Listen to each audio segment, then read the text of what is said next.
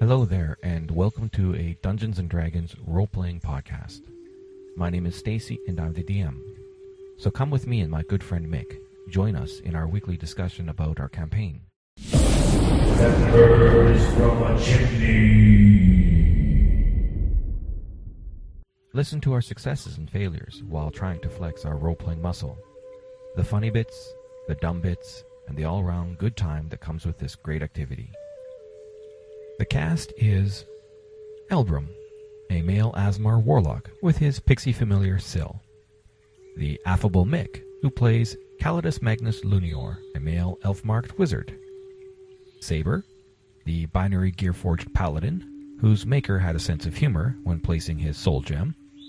And the charming Oraki, hailing from the Kuru tribe of Dabu, a female Gnoll cleric following a vision.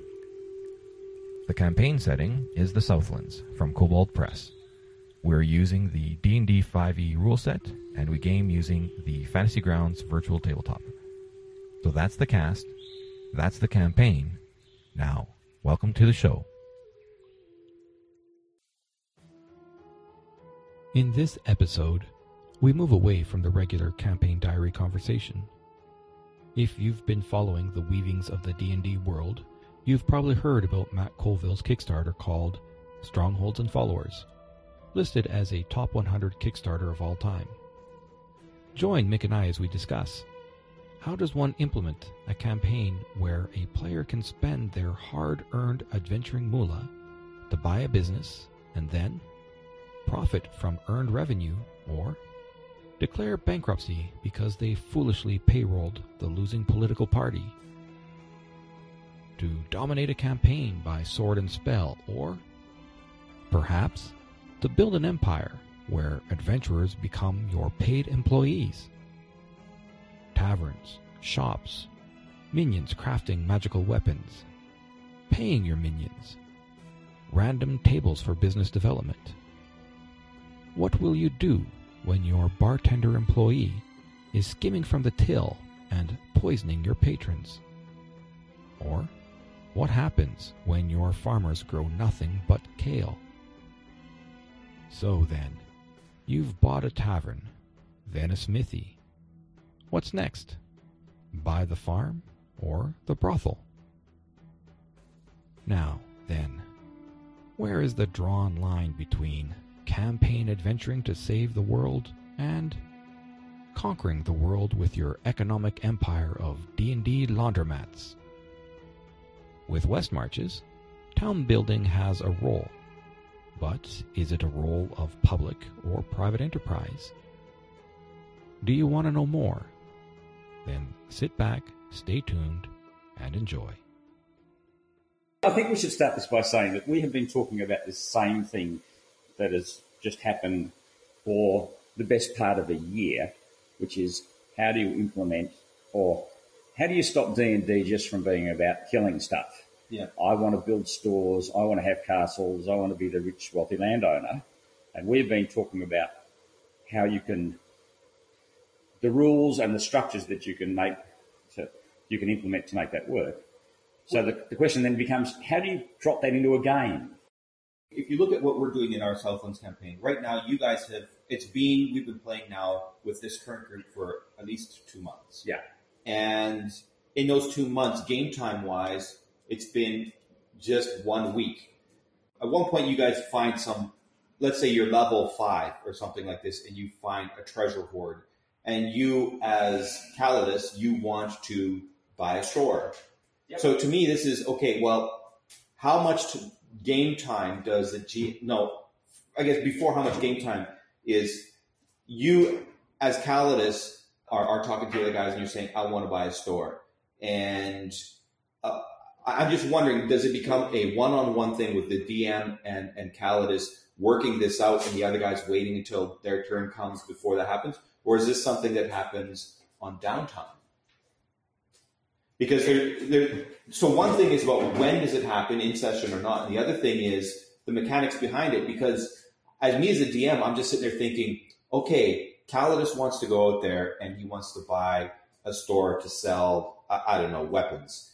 And for me, as okay, I can pretend to be an NPC, but what would be the mechanics behind making that happen? Because there should be, you know, situations of yes, it works, yes, it fails, and it's intimidating to me because I'm just like, God, how would we do about go about doing that It doesn't work, but it doesn't. It doesn't work in the traditional sense? in the traditional sense in that environment that we're talking about. no, not where- at all, because Yeah. it's just not because normal. yeah, you don't have enough time to to implement something over a five day period. You know, within a five day period, someone could walk into the store, sell you a, a sword.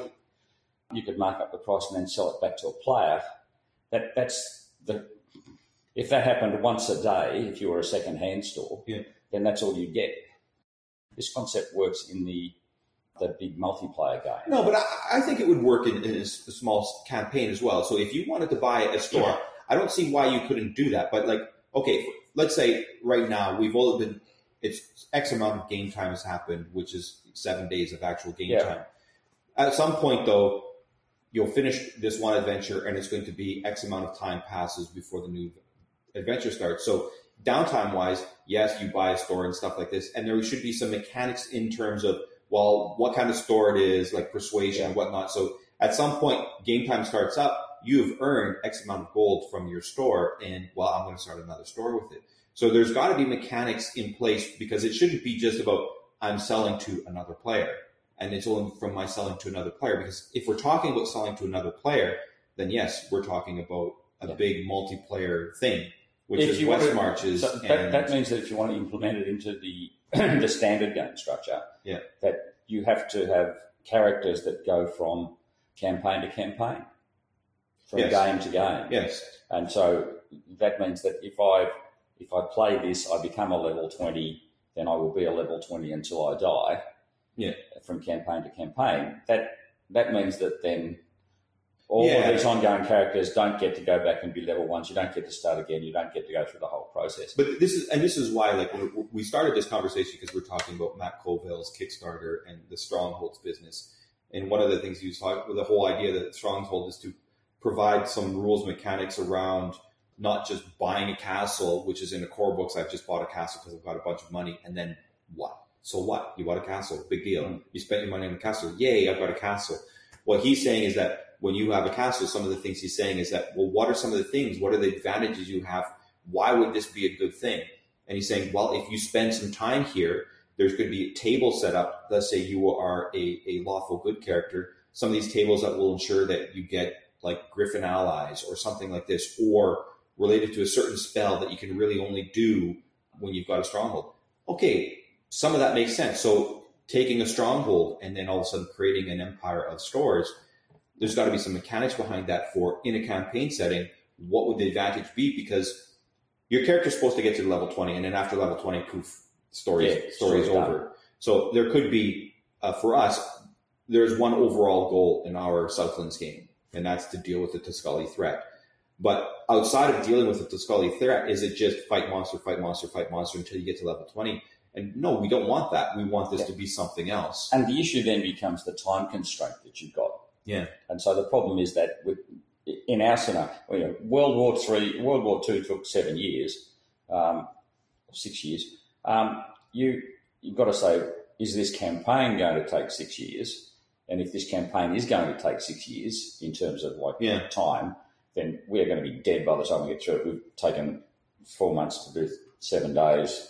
You know, it could go on forever. And how much can you achieve within that seven day period? Or do you have to just turn around and say, okay, I have to change time Yeah. and say that instead of it taking a a day to make a sword, I can make a sword in ten minutes. Yeah, well, it, just not only just change time. I, I like that because what we're saying too is like what I've done so far in Southlands is I've given you here's a thread, here's a thread, here's a thread that could all go to different stories Yeah. and just keep you guys busy, busy, busy, busy. But taking time basically means no, screw that. There, there can't be just thread after thread immediately happen, got disaster after disaster, go, go, go, go.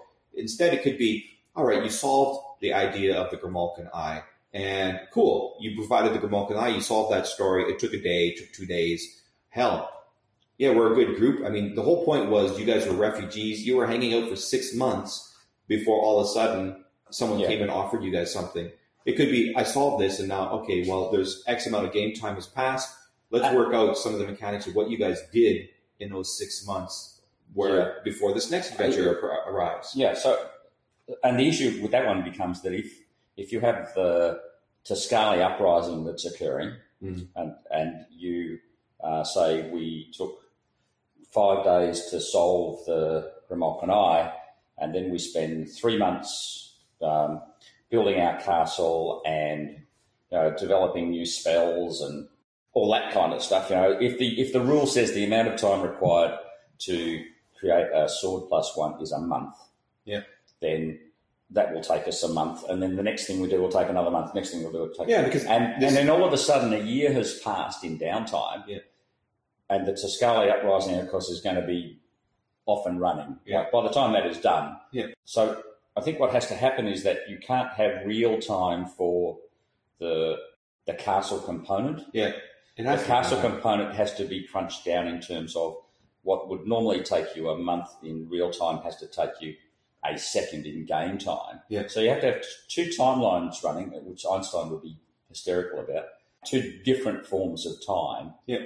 So that when you take a break at the end of it for you, the fi- next you session, finish one thing. you, you, yeah, you now take a day off, and in that day you achieve what would normally take a year. And this the interesting thing to this is is so if we took this like you guys you solved the Grimalkin eye issue, and your objective is has always been I need to deal with this Tosculi threat. And so your first six months, you, I mean, if you sit there and you think if in six months I, I've arrived here as a refugee. Yeah. And I am distraught. Okay, the first six months just took me that much to emotionally get over crap. Now I'm focused on it. So now you've solved this. There's no other adventures coming in what am I going to do? And you're right, crafting. I will work on crafting my plus one weapon or my plus two, whatever it is. And sure. And then I'm just thinking, you know, that's actually a good idea because let's say, But you wouldn't craft. The, the issue with this is that you'd work on crafting your plus one weapon, but you wouldn't be able to actually achieve that goal because you need extra that's a- things. well, yeah, and also that's a I'm uprising doing sh- is continually happening. Yeah. So you might be there for three days working on it. Yeah. But then all of a sudden you're off doing the next thread. Yeah. That has to be done, and Yeah. and in real life that means that you've done three days work here, and that's where you stop. Yeah. You go off do the next thread. Yeah. So this is what this is saying is that you've got your minions building the plus one weapon. But the other issue Yes. with that is that the amount of time it takes to build the plus one weapon that you're building, or to run your castle that you've created, Yeah. even that is probably not going to fit into the time frame that we, we're running to. Because if we turn around and said, let's, if a plus one weapon was going to take a month to build, Yeah. in our terms, we've done seven days. Yeah. It's taken us four months to do the seven days. Yeah. It's going to take us, you know, a year yeah, before a month of real time has expired, yeah, at which point you get your plus one weapon. That means that in order to achieve something that you started out on yeah. on day one of playing time, a year later Because you've crafted that item in and at the the end of the day, and that and that doesn't work. Well, there's there's there's some other things too that you think about. Like right now, you rely on the fact that you're going to go out, have an adventure, and discover these things. What? How else would that make you feel? That if you were like, well, I've earned enough money, I'm going to start investing in this, and I will have minions who are going to be doing building me this mm-hmm. plus two thing, and so I might have some downtime. Maybe I'm helping them or something like this. But then I've crafted it. I didn't have to go out and find it. So there's something to be said about, you know, I've solved these mysteries. Now I've got some downtime. Yes, it's a scholar doing some stuff, but I am building up something here in order to better deal with that later. And if you put it into the campaign that we're currently running now, there is a, a, a committee, that, a council that runs the town or the Yeah. city. Yeah. And there's a bunch of conflicting things going on here. We can actually go out and get a plus one weapon anytime we like. We've just got to go to the store that sells the plus one weapons. Mm. And there's bound to be the Crimson Nib plus one weapon store. Yeah. And we can buy one with the money that we've got. The whole crafting castle idea is not so much about what you can make and what you can discover and who your allies are going to be. It's about your influence over the society and your place on the council.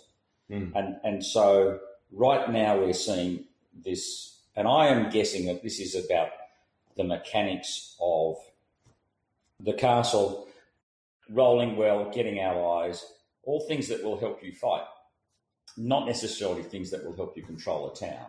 Well, and, and, and it also changes things too, because if you look at what's happened historically is to go from level one to level 20 to adventure, adventure, adventure, adventure. Yeah. Is there really downtime? Hard to say. But that adventure, adventure, adventure, it takes you throughout the entire realm, right? Yeah. And so do you, I mean, perhaps you get renowned because over time, getting up to level 20, I mean, people would get to know you, but you were influenced in one specific city. What is it? Well, it doesn't matter if you're level 20. What kind of influence would you expect just because you're famous? Whereas you change the campaign setting from instead of being, yes, you've got this big threat you need to deal with, whatever it is.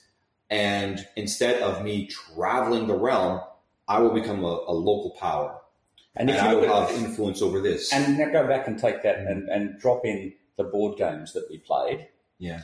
And there was, I don't know, pick a board game that required you to conquer territories and establish castles as you went along. Yeah. Yeah. That, that, like, or, Game or- of Thrones, I guess, is probably a good example of it. You have a yeah. map, you all start in different corners, Yeah. and you conquer these areas. And and that is what this this Matt Colville is now giving you the mechanics to put in place the structures Yeah. in the new territory. Yeah.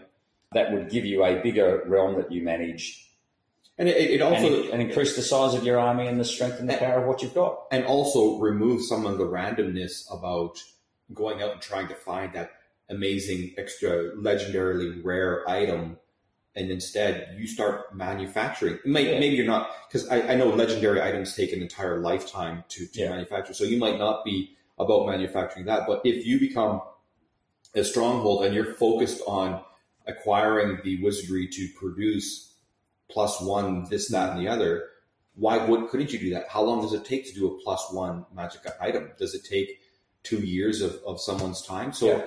downtime wise, if you employ five wizards and Yeah, so you each of them is yeah. doing this, so the question then becomes, how do you keep getting the influx of money? And either you're out adventuring to get it, or you're building a store. Yeah. And so maybe and, and maybe one way of getting around this time constraint is to turn around because currently what we're looking at is that there is one of one of me and I'm either adventuring or I'm making a plus one sword. So if I and what I'm saying is if you shift the time, yes, you can make this work. But if I have my minions sitting around Yeah, and if I have it makes a lot more sense to have a minion. Oh it. yeah, and you would have minions doing it. Yeah. So the the issue that you then have is how do you make the whole thing economically work, and how do you make the logic fly? Well, And and really, I think it comes down to man hours. You you don't look at how long it takes to make a plus one sword. You turn around and say, well, a minion takes a month to make a plus one sword. Yeah. If I have thirty minions, then it will take me one day. Now, yes, there's a logic failure that you've got thirty minions working on the one sword all at the one time. That's fine. But- But in terms of making the whole thing work, then that and that works really well. Yeah. Uh, and then you get the economic side of it, which is how do you pay or how do you keep alive the thirty minions or in order to them the- with the material that is required to do that, Yeah. because there could be rare materials required. That's right. So, so if you were to overlay what Matt, Matt Colville's coming up with with a, a man hour type structure, it is possible that you could actually drop this into a game, so that you then you go out, you establish a castle, you herd together the minions that you need. The more minions you have, the more you can create. You can go and Yeah. create the mines. You can Yeah. find the food. You can keep them fed and watered Because that, you can just it. generate your Yeah. wealth. Yeah. So yeah, so once you've overcome the survival component, Yeah. you can then start generating the wealth component, Yeah. and then you can start employing the people to generate the stuff. Yeah. And it's possible that within that constraint, you can yes turn around and say, "I am going out to explore this cavern. Yeah. I'll be gone for a week and come back, and there will be made for you." Well, and, that, and that's, one and that's just the weapon, thing. Like right now, if you look at the crafting rules, the crafting rules are really about you doing the crafting. And if you think about, okay, downtime wise, I want to craft a plus one. It's going to take me a month.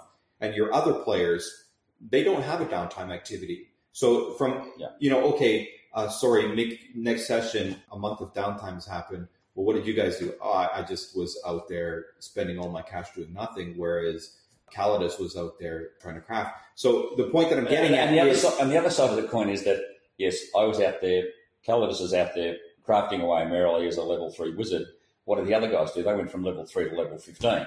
Well, that- well, this is exactly that's that's my point. Is that he's out there, and that's why you want a minion, is because Yeah. you would want them to do it so downtime wise, they're spending that, whereas you can keep on going with the team to do more Yeah. adventuring. Because is the rest of the team waiting a month for you to do that? No way. no. No. So that that's a good way. And I wonder if the book is going to be like he's saying it's about strongholds and, and some of the extra things that you can do in order to spend money on strongholds. I wonder if there is an economy aspect of it in terms of being able to earn other gold. I, I would look at this and say that this has now developed a gap Yeah. within the within the whole the whole concept because you don't just have a stronghold. Your stronghold does. It, what would happen? What I imagine would happen is that the the first thing that would come along is you would end up with a pub. Some right enterprising young bloke is Yeah. going to build a pub Yeah. uh, Or, on, yeah, a, a tavern. on, a, on, a, on a road Yeah. and hope that the passing travellers will stop and eat Yep. there and Yep. stay there. Yep. The pub then generates the the blacksmith and the place where you keep your horse, Yep. right? And then that generates the General Yeah. store. well, no, normally after that you have a brothel, Oh, and then yeah. right. Then after that you get the general store, right? And then after that you then get a town, and then after you get the town, then you get the the castle. So you, Yeah. you've got that that structure. So what's happened is that we've gone from adventuring to castle, and there's this chunk in the middle, this this e- economy in the middle that actually creates the castle. Yeah. So when we, we look at it in terms of what do you get to make and where does your down, you don't actually have to build the castle. You have to build the pub, feed a bunch of people by being the pub owner, Yeah. and by running the uh, the stables and having the blacksmith. And it's the blacksmith that's going to build you the plus one sword, Yeah. based on the economy of the farmers that are in the surrounding area, Yeah. coming to use the brothel, drink the beer, And sell so- their so- product to the store, and then you've got a transport company that ships your tra- your product from your little town, which Yeah. is the, the grain that you grow, Yeah. to the big town down the road that generates the income. Yeah. So You get, this- and then you get back from your adventure, and only X days has passed, and so yeah, you Yeah. walk into the pub that you own. The bloke who's the barman says, "It's great to see you back, my lord," even though you're not a lord. Yeah. Um, and you say, "How much money have you made?" He said, "I've made, you know, a gazillion dollars, but I've skimmed a chunk off the top." yeah, Right. So you, This is what I execute- so you look you look at him and you think he's wearing some stuff he shouldn't. You execute him and replace him with someone else. Yeah. And again, if you look at that in terms of game playing, Yeah. isn't that a wonderful story? You know, you've gone off adventuring, you've got your little pub there, you come back, and, and and you is, think you should have money. You then got to execute the guy that's Well, running the pub, and then roll for the next go- uh, manager of your pub. How devious is he? How crooked is he?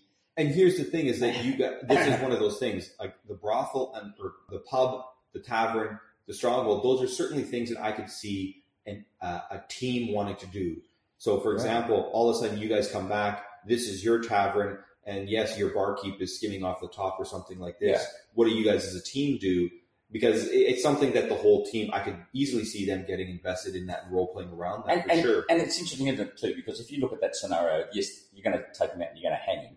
And then you are going to go and find yourself another barkeep. But instead of inventing one that's, you roll for your, for your, Yeah. for your manager. Yeah. So you roll the and Crap. it's- and- And here's another one You roll, you roll crap. You roll crap, and the DM gives you a bloke that's even worse than the last one you have. He's more Yeah. dishonest. Yeah. You're actually rolling yourself up your own NPC Mm. to manage your own business. and that that's just it, a table to roll on for the types Yeah. of people that you're attracting. That's actually So you've actually, yeah, and look, and, and, and, and isn't that a great idea? So you now, you're going to create this little economy. You are going to roll for your farmers. How good are they going to yeah, be? yeah. Uh, and farmers, as a general rule, tend to do what the guy next door They only produce kale. Yes. You can't sell it for crap. yeah, our primary products. is kale. You roll it too. What are They, you? your farm's only making kale. Yeah. Yes, a lot of Everybody demand hates it. for that. So, and, and again, too, this is if you if you've rolled up, if you think about well, what can I do with the, the farmers, and, and they're the people that are going to bring product to your town. They will have the ability to grow food. They'll be have the ability to, to diversify. Yeah. They'll have the ability to ward off pests and And, uh, and, stop the place but you getting know what would wiped out. kind of cool they have a productivity factor that says how much they're going to generate. Yeah. So this year, and that's the other thing, you roll your farmers up this year, Yeah. and then you roll up what's their season going to be like. Yeah. and now all of a sudden you've you've gone okay. They're incredibly productive. They can only grow kale because they're stupid, um, and it's a really good season. What Yeah. you've got is mountains of kale that you can't sell. Yeah. The next season you roll up your farmers, or you might keep the same bunch of farmers. In which case you're making kale again, and you're going to be poor for the rest of your life. Or you actually go out and execute all your farmers, roll up another bunch of farmers because you don't like kale. These guys are really bad farmers, but they'll grow anything. So they're growing, you know, we're growing wheat and dope in the same paddock. That's really good. And Yeah, you're and, and, you're, and, and we've rolled up- marijuana. yeah, and we've rolled up a drought. So yes, you've produced a half a bag of really poor quality dope that But you're going to try and sell. And here's the thing too, like those could be all downtime roles. And and I'm just thinking between what the player and the DM sees. And it's like, okay, downtime guys, you know, our session is still three days away. Can you guys just do a couple of these roles? Now, you guys aren't aware of the results of those roles that affect your farm or whatever. I'm aware. Yeah, And then what I do is you guys you Yeah. guys have told your your tavern keeper, I'm going to be out in village, blah blah blah, for doing this, and so they're aware that you're in village, and they send a messenger. So session comes up, and you you get you're at the tavern in this village because you you had to come back because you needed to do a long rest before you go back in to do whatever, and a message arrives saying, "Oh God, your farmers, blah blah blah, someone has come in and stole your crop." Yeah, Yeah, that's actually yeah. it, you, you get, be really you, cool. you actually end up with this, this scenario of at the end of every every session or every campaign that you run. So currently we're in the pyramids.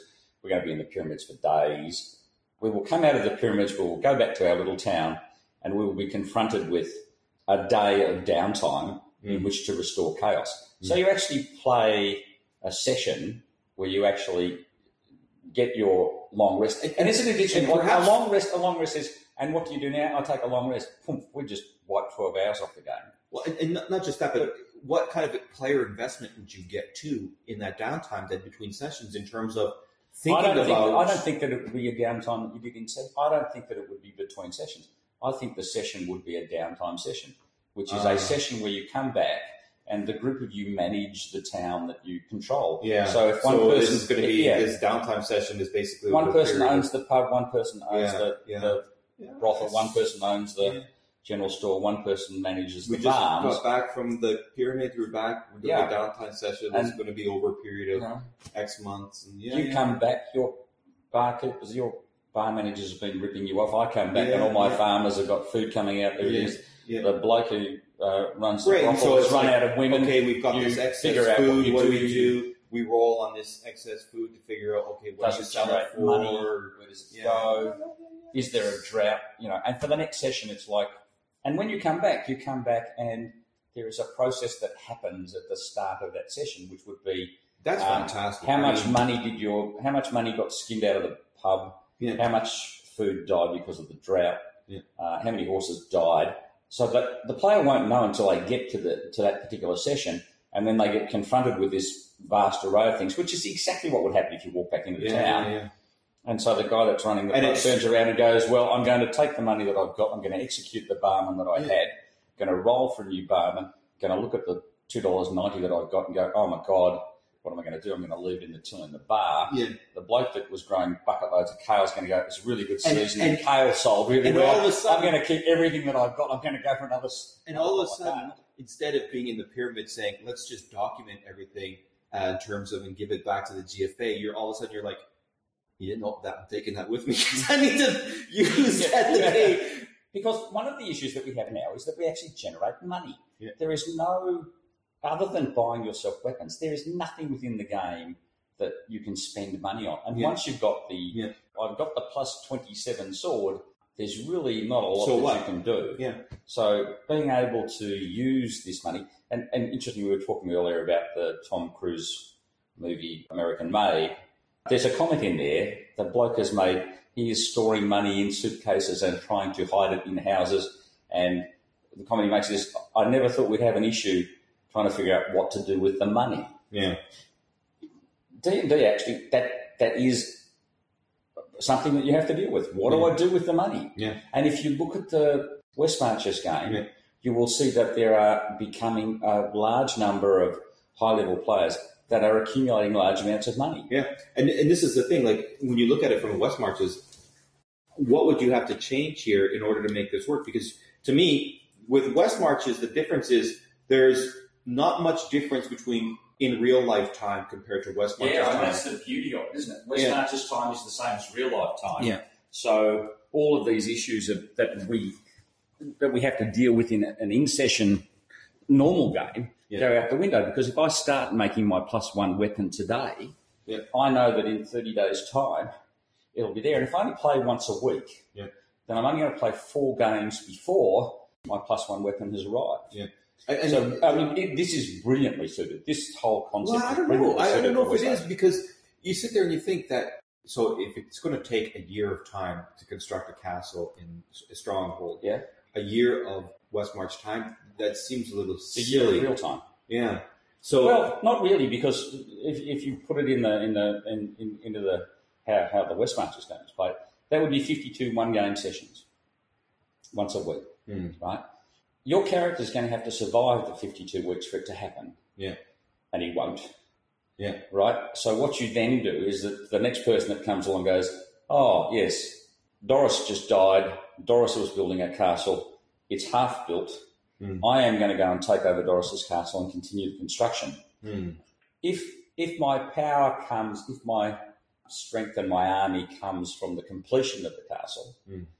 And if I get if my armor class goes up by twenty seven at the end of it, Mm. then my my chances of retaining the castle are pretty good. Well, it, and that's another thing that has to come into play as well. If you're in a West Marches game and you've constructed the castle and you've got all of this stuff that you, you've done, do you dare go out and fight dragons? Because Well, chances are see- you're going to lose the lot. Here, and here's the problem with the West Marches that we have we're not doing, which has to happen in order for this to work. Is from day one, what we should have been doing is that anytime, so we've got the bots, the bots to Yeah. buy stuff. What they should have been doing with the bot is that anytime someone buys stuff, it, the money that they've spent goes into well, it, Yeah. two things happen to it. It pays the the NPC who owns the store, but from that NPC who owns the store, a percentage of that is tax that gets put into the town, and the town can do something with that. Now they also say we can in West Marches as a player, you cannot sell your magic items, and I'm sitting there thinking, no, we should be able to sell the magic items, and the magic items would become part of the economy.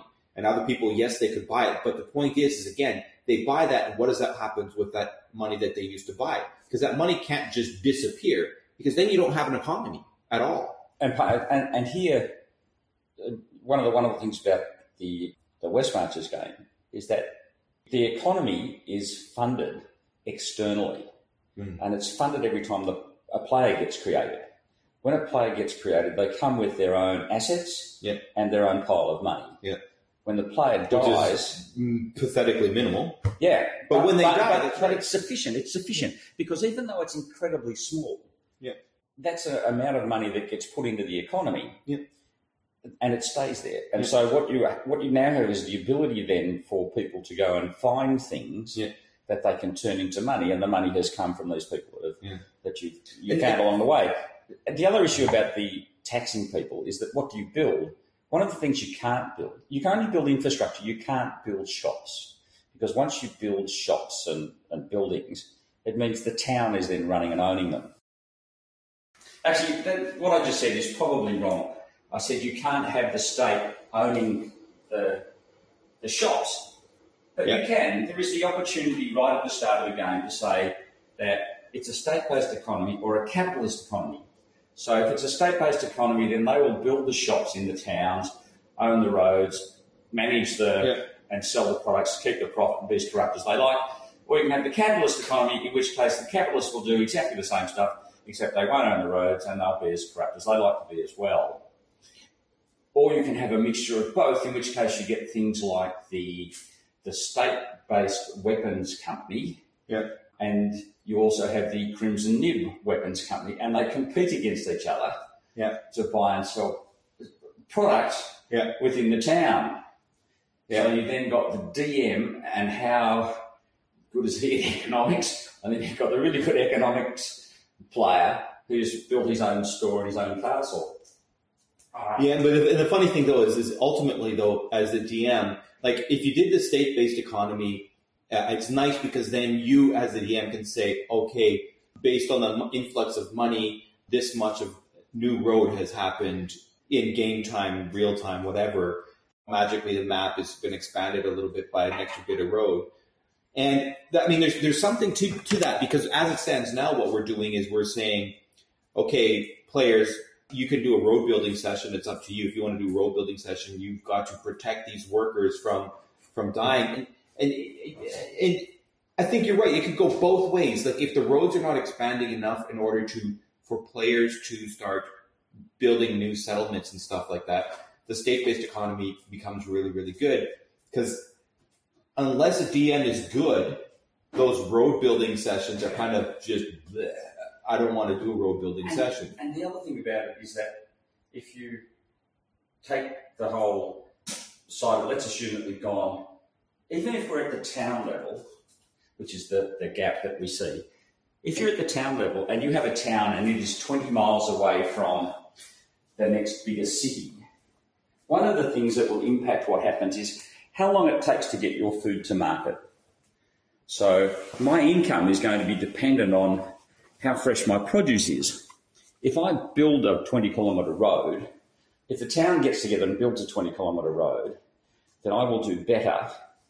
Or do I wait for the government to build the 20 kilometre Well, road? and, and, and the other thing too is just even associated with that too is like when you're saying that, I, I was just sitting there thinking as well of, of so about the food. In when the food comes in, where's the food? There, there's no farming. So what is what is the West Marches doing about farming that go, goes in, and what does that mean? it doesn't. It doesn't. And I know that some some characters have been like, well, I'm gonna, let's go hunting and let's like you know Yeah. I just killed a deer. What do they do with the deer? Well, they make a bit of like usually in my sessions, if you kill a deer, you have a couple of steaks that evening, and then you roll a die, and that's how much uh, jerky you're going to be able to make. Yes. Whereas if there's a butcher in town, oh hey, we just encountered a herd of horses. Well, let's just slaughter them all and take them to the butcher. Yeah, and so you end up with that. And did we have a conversation about killing a buffalo the other day? Yeah, yeah, Yeah. Just talking about what it would be like. Yeah. Yeah. What was it like back in the on the plains of Yeah, well, back in those days, it- you you created you had to create a um, the Indians would create basically a, a factory line because when they did a buffalo jump, they would basically take. I mean, buffalo herds were like a million strong, so they would just be able to take off the the dredges, the weak ones One that would head them to the the jump. They would all go over. Now, taking the hide off of a buffalo, an American buffalo, is really tough. You would dull your knife like that. So it, you had to create a factory line. So a bunch of tribes would get together. Yeah. They would process this because they've got hours to process this, this animal that just died so that they could salvage the meat, salvage the hide, and not have any of that. So it was a huge fabrication line. and it had to happen at that particular location. Yeah. Yeah. and then it could be transported back to, to where you were. So all of these things kick into the how do you manage your farm and do you And have a butcher shop and what do they sell? And, and this is just it. Like, unless the DM is really good and, and, and, and imaginative, what is happening in those road building sessions, or, or this, this is actually a fantastic idea. We're going to go out there and we're going to harvest X amount of Right. whatever to bring back to Kale, the because we're good on Yeah, kale. kale. yeah. The Crimson, Kale. Crimson did kale, a great product. yeah, that's awesome. Yeah, we, we harvest the kale. Yeah. And then we bring it to the nearest town. Yeah. The, the better the quality of the road is, the further we can transport it. Yeah.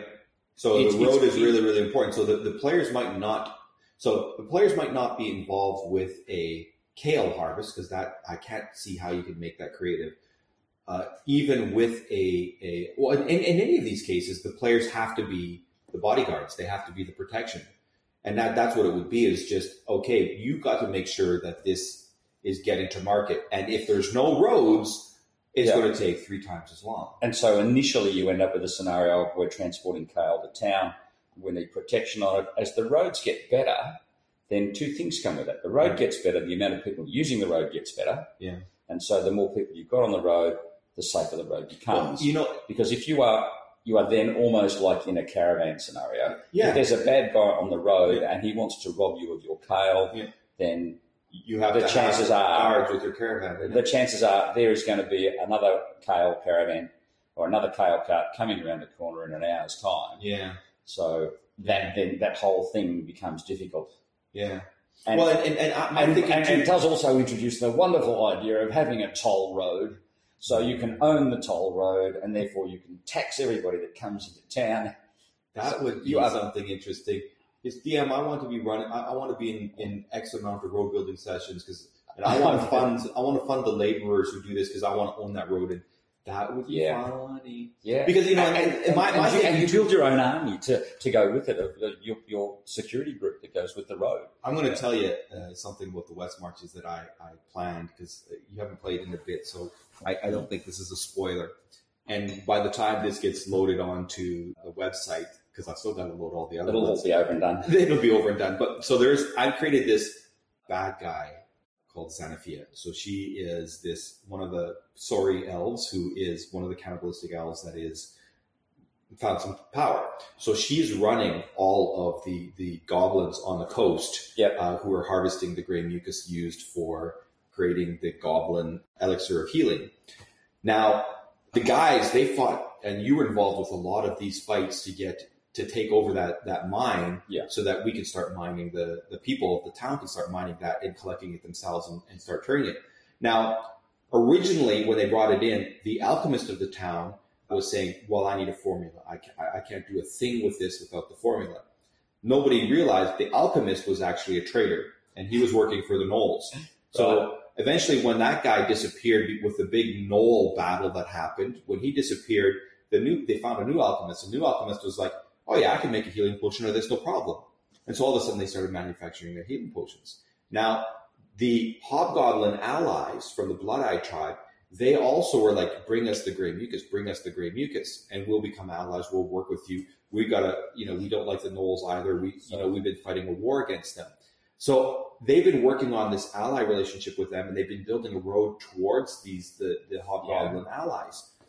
And and I just said to Core the other day, I was like, wouldn't it be funny that Xanathia is not stupid? She's sitting there thinking, this mucus, although it makes a healing potion, she's been selling it way down south on the southern part of the island that nobody's discovered, nobody knows anything about at this moment. She does it because she's lived, you know, a thousand years. She knows Yeah. who the players are in this island. So she doesn't care who is mining so long as it's getting mined. so in fact, the hobgoblin allies that everybody thinks is an allies, they actually belong to her. And she's told them, be allies so that you- they'll Oh, bring no. you the mucus And because ultimately it still me. comes to me Yeah. and I'm still selling it to the seller. Yeah. So all of a sudden, the players don't know it, but they're working for Xanathia now. Yeah, and so and this is, you know, a private enterprise at its best. That is brilliant. I have to admit, I think what I've just indirectly created out of some stupid ad lib sessions, all of a sudden, I think that it's much more encompassing. Okay, the Gnolls are killing the sheep, and why are they killing the sheep? There was never really any answer to why were they killing the Food. sheep and stuff like this. Well, it always is. It's about expansion, right? Yeah. It's always about It's, expansion. it's about expansion and power, and so well, and, and that's why you I then had, have to build this. And this is why, when you look at the West Marches game, Yeah. you shouldn't have to actually do this. Yeah. Because what will happen is that those people that are good at the building Yeah. the castle, Yeah. managing the economy, will build their own cities and their own towns, Yeah. and be able to expand, build more castles, and dominate a whole area where they can do whatever they like. Yeah, yeah, and that's and that's what you and realistically that's what you want to foster. But I think that the current idea is explore the island. You will have some of these big things where there'll be a big enemy that you got to have this big Yeah. fight for, but you're not thinking big enough, right? Like my my thing with Xanathia is I was thinking all of a sudden now this integrates the northern part of the island with the southern part Yeah. of the island for a reason that you're not aware of yet, and that you are now all of a sudden you are working for her and you're not even aware that you're working for her because you think it's Yeah. you're these allies that are working together. You never nobody's even considered this, and this is why I, I there's one player in this one session where I rolled up a random thing. We are a couple of miles south of the brand new town that's just been started to be founded, and they encounter this well. The well is covered over. There's no well going down. It's it's fully covered, and there's a bunch of mur- mirror, uh, uh, mur- murals murals on the sides of this octagonal well Yeah. and And I, when I first got there, I was thinking, a covered well, what the hell? sh- What am I going to do with this? So I rolled up a well that it was an octagon and had murals on it. I was like, okay. And so in my mind, I was like, all right, this is a trade well. Mhm. So people would come here, different races that's outside of the town to do trade. And so when I was describing this to the players and they're asking stuff, do I see stuff? So I said, you know, I'm going to look for footprints. And I was like, yeah, you find a bunch of humanoid type footprints. It it looks like there's a couple of different species. And now none of those players could even come close to figuring out what it was, except for one. One guy's like, I think this is a trade well. Yep. And I never said anything because how would, why would my validating that? I shouldn't, as a DM, validate. That's your guess. So what I did do though was when he wrote up his story, I gave him a little bit of extra XP because he figured the shit out. Yeah, and if we if we go So- back to if we go back to the where we started with the Matt Colville thing, all of this stuff is the stuff that you you as a DM are creating, but but there's no rules around it. It's it's in terms of time, in Yeah. terms of the the creation of the Xanathia creature. That's the kind of thing that you create in order to Make it a much uh, bigger Make it thing a much where bigger thing, all of a sudden a but you've still got stronghold becomes really, really important in that area. And so it also you gives you- it also- influencing other people so and it also gives- learn, wait a minute, holy crikes, wait a minute. And it also gives you the ability to crush a player that becomes dominant, and that that, that is also another issue Yeah. that happens when you look at the build a stronghold scenario.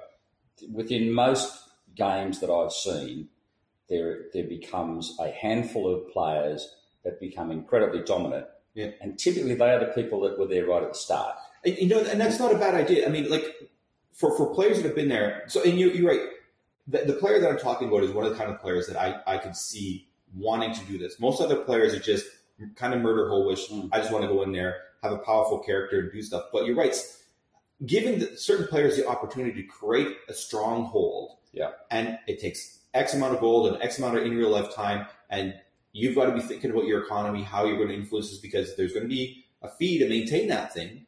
Yeah. So how are you going to do that? But all of a sudden, if they, if you do it well enough, you've got the mechanics there, so they can create this. All of a sudden, then you've got like big world-changing things that can happen with what they're able to do out of there, right? The, the downside to it is that when you take a, a map of any given size Mm. and then you start populating with these strongholds, the initial population is easy.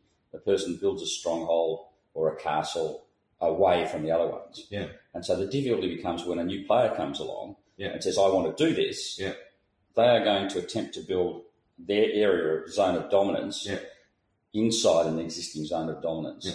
And it's how do you facilitate that as a DM? Yeah. And that then becomes an issue because it does Well, mean that and, hopefully these some of these rules are going to deal with some of that because I doubt very Why- much that they will deal with that at all because that, True enough. that that's that's so far down the track. Yeah. It's, how do you take over a stronghold I unless you attack it, and you can only attack it if you've got a big enough army, but you can only get the army if you've got and I pretty much guarantee that those rules will be focused on the point because most D and D is about one campaign with a group of players. So I'm Mm. pretty sure it's going to be focused on that. So West Marches is looking at something like that. How do we take that and take it into a multi-user player scenario and still make sense of it? Because you're right, that is going to be a factor. And Yeah. the guaranteed, you're right. The book is not going to deal with a multi-user setting where you've got a bunch of people who want, to build it because you do have a, a sphere of influence. But it does. Well, I don't know if the book does, but it does bring to to point the whole reason why any of these things, like why does Xanathia there? She is there to increase her power and influence. Everybody does that. It doesn't mean the go- Yeah. a big goblin confluence. Why are they confluencing? It's the same basic principle for all human species throughout time. Is you are trying to build a larger area. Like why does Russia go out and want Ukraine again? Because go back to the Romans and look at the Roman Empire, Look at you look at the Chinese every, Empire, look at the empire, the Mongol US. It's all about Yeah. expanding your power and influence. How you do it, subtle or or And, and and part of the issue is that within the world economy that we see, you see over time and over history, the way that they have the rise and fall of the English Empire and the Roman Empire, uh, two that sort of really stand out. In a D&D game, where you've done this, how do you actually make them fall? Because that's a problem.